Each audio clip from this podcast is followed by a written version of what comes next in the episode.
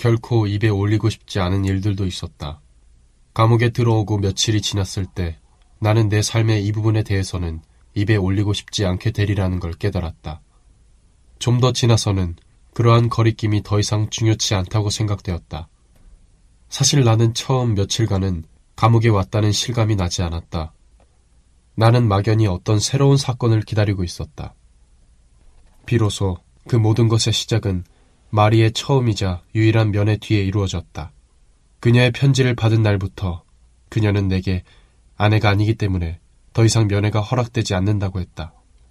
나는 감방이 내 집이며 내 삶은 거기서 멈췄다는 것을 느끼게 되었다. 체포되던 날 나는 처음에 대부분이 아랍인인 여러 명의 죄수들이 이미 들어있는 방에 감금되었다. 그들은 나를 보고 웃었다. 그러고는 내가 무슨 짓을 했는지를 물었다. 내가 아랍인 한 명을 죽였다고 하자 그들은 침묵했다.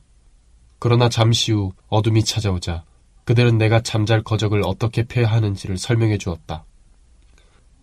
한쪽 끝을 말아 베개로 사용할 수 있다는 것도 밤새도록 빈대가 내 얼굴 위로 기어다녔다. 며칠 후 나는 독방에 격리되었고 나무판자 침대 위에서 자게 되었다. 나는 변기통과 양철대야도 갖게 되었다. 감옥은 도시의 가장 높은 곳에 있었으므로 작은 창문을 통해서 바다를 볼 수 있었다. 철창에 매달려 빛을 향해 얼굴을 내밀고 있던 어느 날이었다.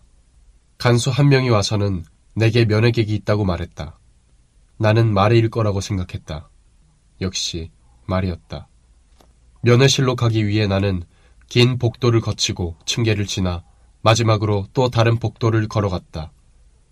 나는 널따란 창으로 빛이 들어오는 매우 큰 방으로 들어서게 되었다. 방은 세로로 나누는 커다란 철창 2개에 의해 3개의 구획으로 나뉘어 있었다. 두 철창 사이에는 면회객과 죄수들을 구분짓는 8 내지 10미터의 공간이 있었다. 방의 맞은편에 줄무늬 드레스를 입고 볕에 그을린 얼굴을 하고 있는 마리가 눈에 들어왔다. 내 쪽으로는 대부분이 아랍인인 약 10여 명의 죄수가 있었다. 마리는 무어 여자들에 둘러싸여 2명의 면회객 사이에 있었다. 하나는 입을 꼭 다물고선 검은 옷차림의 자그마한 늙은 여자였고 또 하나는 맨머리를 드러낸 뚱뚱한 여자로 과한 몸짓을 섞어 매우 큰 목소리로 말하고 있었다.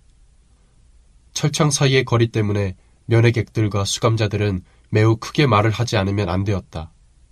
내가 들었었을 때 크고 텅 빈 방 벽에서 울리는 목소리와 하늘에서 유리창 위로 스며든 새찬 빛 때문에 나는 약간 현기증이 일었다. 내 감방은 훨씬 조용하고 어두웠던 것이다. 적응을 위해 몇 초간의 시간이 필요했다. 하지만 나는 이윽고 밝은 빛에 드러나는 각각의 얼굴들을 뚜렷하게 볼 수 있었다.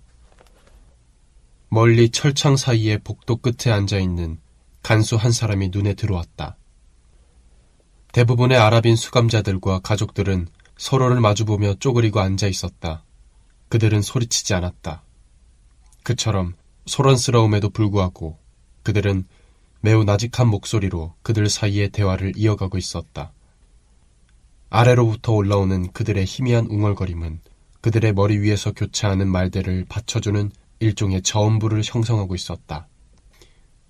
이 모든 상황이 마리를 향해 가는 내게 한순간에 인식되었다. 이미 철창에 딱 달라붙어 있던 그녀는 나를 향해 있는 힘껏 미소를 지어 보였다. 나는 그녀가 정말 아름답다고 생각했지만 그녀에게 그 말을 전할 도리는 없었다. 어때? 마리가 매우 큰 소리로 말했다. 보다시피 괜찮아? 필요한 건 다 있어? 응, 다 있어. 우리 둘 다 입을 다물었고 마리는 여전히 웃고 있었다. 뚱뚱한 여인이 내 옆에 남자에게 소리를 질렀는데 그러니까 정직해 보이는 얼굴에 큰 키의 금발사내는 아마도 그녀의 남편인 듯했다. 이미 시작되었던 대화가 이어졌다. 잔이 그를 맡을 수 없대요. 그녀는 목청을 다하여 소리쳤다. 응, 남자가 말했다. 내가 그 여자에게 당신이 나오면 그를 다시 맡을 거라고 했지만 그 여자는 원치 않는데요. 마리도 그쪽에서 레몽이 안부 전해달란다고 소리쳤고 나는 고마워라고 말했다. 그러나 내 목소리는 그는 잘 지내냐고 묻는 내 옆 남자의 목소리에 묻혀버렸다. 그의 아내가 웃으며 그는 더할 나위 없이 잘 지낸다고 말했다. 내 왼편에 가냘픈 손을 가진 왜소한 청년은 아무 말이 없었다. 그가 자그마한 늙은 여자와 마주보고서 서로를 뚫어지게 쳐다보고 있는 것이 눈에 들어왔다. 그러나 나는 더 이상 그들을 지켜볼 시간이 없었다. 마리가 내게 희망을 가져야만 한다고 소리쳤기 때문이다. 나는 응 하고 대답했다. 동시에 나는 그녀를 지켜보면서 그녀의 드레스 위로 그녀의 어깨를 감싸지고 싶었는데 그 얇은 천을 느껴보고 싶었고 그것 말고 달리 어떤 희망을 가져야만 한다는 것인지 정말로 알지 못했다. 아마 마리의 의도도 그랬겠지만 그녀는 여전히 웃고 있었다. 내게는 그녀의 빛나는 치아와 눈가의 잔주름밖에 보이지 않았다. 그녀가 다시 소리쳤다. 당신은 나오게 될 거고 우리는 결혼하게 될 거야. 나는 당신은 그렇게 생각해? 라고 대답했지만 그건 단지 무슨 말이든 하기 위한 거였다. 그런데 마리는 그 즉시 그리고 여전히 매우 큰 목소리로 그렇다고 한 뒤 나는 무죄 선고를 받게 될 거고 우리는 다시 수영을 하러 가게 될 거라고 말했다. 그러나 곁에 있던 여자도 소리를 지르며 서기과에 바구니 하나를 맡겨두었다고 말했다. 그녀는 자신이 거기 넣은 것들을 일일이 열거했다. 많은 돈이 들어간 것이니 꼭 확인해야 한다며 내 또 다른 옆사람과 그의 모친은 여전히 서로를 바라보고 있었다. 아랍인들이 웅얼거리는 소리는 우리 아래서 계속되고 있었다. 밖에서는 빛이 유리창에 부딪혀 부풀어 오르는 것 같았다. 나는 몸이 조금 좋지 않아서 그 자리를 벗어나고 싶었다. 소음이 고통스러웠다. 그러나 다른 한편으로는 거기에 있는 마리의 존재를 더 누리고 싶었다. 얼마나 시간이 흘렀는지 모른다. 마리는 그녀의 일에 대해 이야기했는데 끊임없이 웃고 있었다. 웅얼거리는 소리와 외치는 소리, 대화가 서로 교차했다. 내 옆에서 서로를 응시하고 있는 왜소한 청년과 나이든 여인네만이 침묵의 외딴 섬에 들어있었다. 아랍인들이 하나씩 끌려나가기 시작했다. 첫 번째 사람이 나가자마자 거의 모든 사람들이 입을 다물었다. 자그마한 늙은 여자가 철창으로 다가섬과 동시에 간수 하나가 그녀의 아들에게 신호를 보냈다. 그가 "잘 가, 엄마" 라고 말하자 그녀는 두 개의 철창 사이로 손을 뻗어 그에게 오래도록 천천히 손을 흔들었다. 그녀가 떠나는 사이 손에 모자를 쥔 다른 남자 하나가 들어와 그 자리를 차지했다. 또 다른 수감자가 들여보내지자 그들은 활기차게 그러나 조용하게 이야기를 나눴다. 방이 다시금 조용해져 있었던 것이다. 내 오른쪽 남자가 끌려나갈 차례가 되자 그의 아내가 더 이상 소리칠 필요가 없다는 것을 알아차리지 못했다는 듯이 톤을 낮추지 않고 말했다. "몸 간수 잘하고 조심하세요." 그러고 나서 내 차례가 돌아왔다. 마리는 내게 키스하는 신용을 보냈다. 나는 방을 나서기 전에 뒤를 돌아보았다. 그녀는 일그러진 얼굴을 철창에 대고 꼼짝 않고 있었다. 이러지도 저러지도 못하는 예의 그 경직된 미소를 띤 채로. 마리가 내게 편지를 보내온 것은 얼마 지나지 않아서였다. 그리고 바로 그때부터 결코 입에 올리고 싶지 않은 그 일들이 시작되었다. 어쨌든 어떤 것도 과장해선 안 된다고 한다면 그것이야말로 내게는 다른 사람들에 비해 훨씬 쉬운 일이었다. 그럼에도 감금 초기에 가장 힘들었던 것은 내가 자유로운 사람의 사고를 가지고 있었다는 것이다.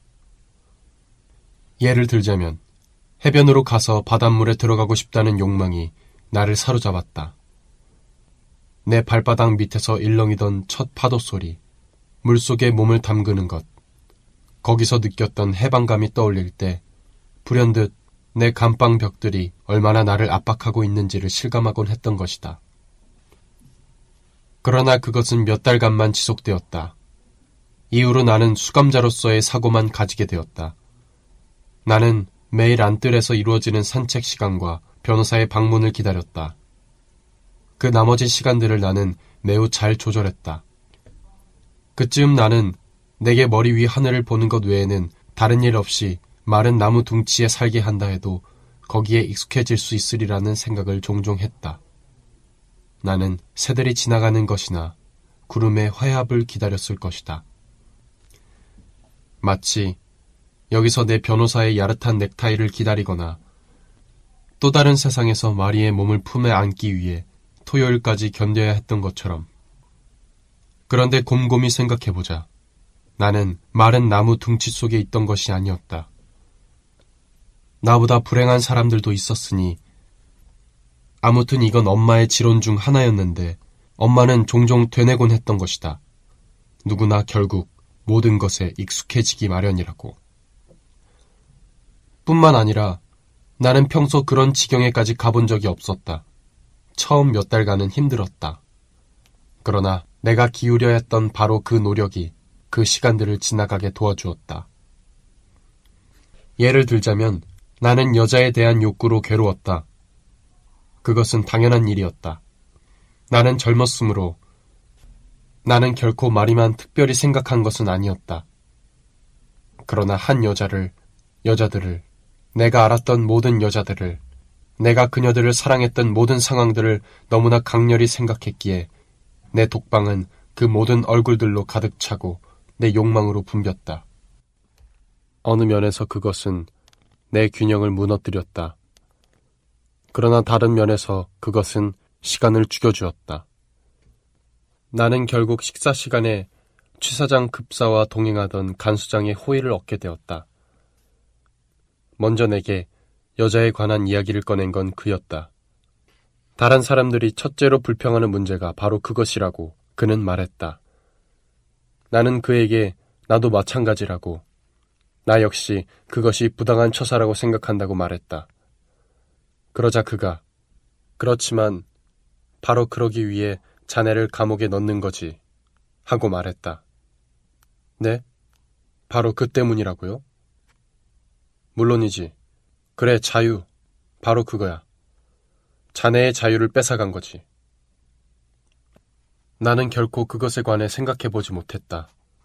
나는 동의하며 말했다. 그렇군요. 그렇지 않으면 뭐가 형벌이겠어요. 그래, 자네는 이해를 하는 것 같군. 다른 사람들은 그렇지 못해. 그러나 그들도 결국 그들 스스로 해소책을 찾지만 말이야. 그러고서 간수는 떠나갔다. 담배 역시 그랬다. 감옥에 들어왔을 때 그들은 허리띠와 구두끈, 넥타이, 그리고 내 호주머니 속에 있던 모든 것들, 특히 내 담배를 빼앗아갔다. 일단 독방으로 들어와서 나는 그것들을 돌려달라고 요청했다. 그러나 그것은 금지되어 있다는 말이 돌아왔다. 처음 며칠 동안은 정말 고통스러웠다. 아마 나를 가장 낙담시킨 것이 그것이었을 것이다. 나는 내 침상에서 뜯어낸 나무 조각을 빨아대곤 했다. 온종일 끝없는 구역질을 나를 따라다녔다. 나는 이해할 수 없었다. 누구에게도 해가 되지 않는 그것을 왜 내게서 빼앗아 버리는 것인지. 나중에야 나는 그것도 징벌의 일부임을 깨닫게 되었다.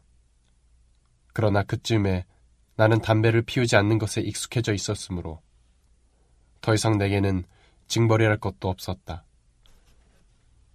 그러한 불편들을 제외한다면 나는 크게 불행한 것도 아니었다. 다시 한번 말하지만 무엇보다 중요한 문제는 시간을 죽이는 일이었다. 결국 나는 회상하는 법을 익히고 나서부터는 더 이상 지루해하지도 않게 되었다. 때때로 나는 내 방에 관해 생각에 빠져들었는데 상상 속에서 나는 한 구석에서 출발해 방을 한 바퀴 돌면서 그 길 위에 있던 모든 것들을 하나하나 헤아려 보았다. 처음에는 빨리 끝났다. 그러나 매번 다시 시작할 때마다 그것은 조금씩 길어졌다. 왜냐하면 나는 모든 가구들을, 각각의 가구에 놓인 모든 물건들을, 각각의 물건의 모든 세세한 것들을, 세공, 균열이나 이빠진 가장자리, 빛깔과 결까지 기억해냈으니까. 동시에 나는 내 물건 목록의 끈을 놓치지 않으려고 완벽한 리스트를 만들기 위해 애쓰기도 했다.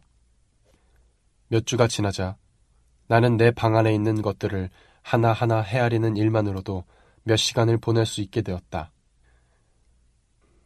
이렇게 그것에 관해 생각하면 할수록 무심히 보아 넘겼던 것, 잊고 있었던 것들까지 더 많은 것들을 기억으로부터 꺼낼 수 있었다. 나는 단지 하루를 살았던 사람이라도 감옥에서 100년은 어렵지 않게 살 수 있으리란 걸 깨닫게 되었다. 그는 자신을 지루함으로부터 지킬 수 있는 충분한 추억거리를 가지고 있을 것이다. 어떤 면에서 그것은 하나의 이점이었다. 그 밖에 잠도 있었다. 처음에 나는 밤에 잘 자지 못했고 낮 시간 동안에도 전혀 자지 못했다. 차츰 밤이 나아졌고 더불어 낮 동안도 잠에 들 수 있게 되었다. 사실 나는 지난 몇 달간 하루에 16시간에서 18시간쯤은 잔 것 같다. 남겨진 6시간은 식사와 생리현상, 추억들, 그리고 체코슬로바키아에 관한 이야기로 죽일 수 있었다. 사실 나는 지프로 된 내 매트리스와 침상 사이에서 오래된 신문 쪼가리를 찾아냈다. 천에 거의 달라붙다시피 한 누렇게 색이 바른 투명한 기사 쪼가리였다. 4인용 기사였는데 첫 부분이 뜯겨나가긴 했지만 체코슬로바키아에서 벌어진 일인 것만은 분명했다. 한 남자가 큰 돈을 벌기 위해 체코의 어느 마을을 떠났다. 25년 후 그는 부자가 되어 아내와 아이를 데리고 돌아왔다. 그의 어머니와 여동생은 그가 태어난 마을에서 여관을 운영하고 있었다. 그들을 놀래켜주기 위해 그는 그의 아내와 아이를 다른 여관에 남겨두고 그의 어머니의 집으로 갔는데 어머니는 그가 들어갔을 때 그를 알아보지 못했다. 그는 장난삼아 방을 하나 잡기로 하고 가진 돈을 보여주었다. 한밤중에 그의 어머니와 여동생은 돈을 훔치기 위해 그를 망치로 때려 죽여서는 시체를 강물에 던져버렸다. 다음날 아침 아내가 와서는 그 사실도 모른 채 여행자의 신분을 밝혔다. 그 어머니는 목을 매 죽었고 여동생은 우물에 몸을 던졌다. 나는 이 이야기를 수천 번은 읽었을 것이다. 한편으로 있음직하지 않은 이야기였지만 또 한편으로는 자연스러운 이야기였다. 아무튼 내 생각에는 여행자가 어느 정도는 죽임을 당할 만했다. 결코 장난을 쳐서는 안 되는 일이었다. 그렇게 잠을 자고 추억하고 사이면 기사를 읽고 빛과 어둠이 교차하면서 시간이 지나갔다. 전에 나는 감옥 안에서는 결국 시간관념을 잃게 된다는 글을 분명히 읽은 적이 있다. 그러나 그것은 내게 별로 의미가 없던 말이었다. 나는 이해할 수 없었던 것이다. 하루하루가 얼마든지 길어질 수도 짧아질 수도 있다는 그 점이 아마도 살아내기에도 길지만 너무나 늘어나서 전국에는 쌓이고 넘치게 되는 것이 하루였다. 그들은 이름을 잃었다. 단지 어제 또는 오늘이라는 단어만이 내게 어떤 의미를 가지고 있을 뿐이었다. 어느 날 간수가 내게 5달이 지났다고 말했을 때 나는 그 말을 믿었지만 받아들이기는 힘들었다. 내게 그것은 나의 독방 안에 펼쳐진 끝없이 같은 하루, 그리고 내가 계속해온 끝없이 같은 임무였던 것이다. 그날 간수가 가버린 뒤 나는 양철 밥그릇에 비친 내 얼굴을 들여다보았다.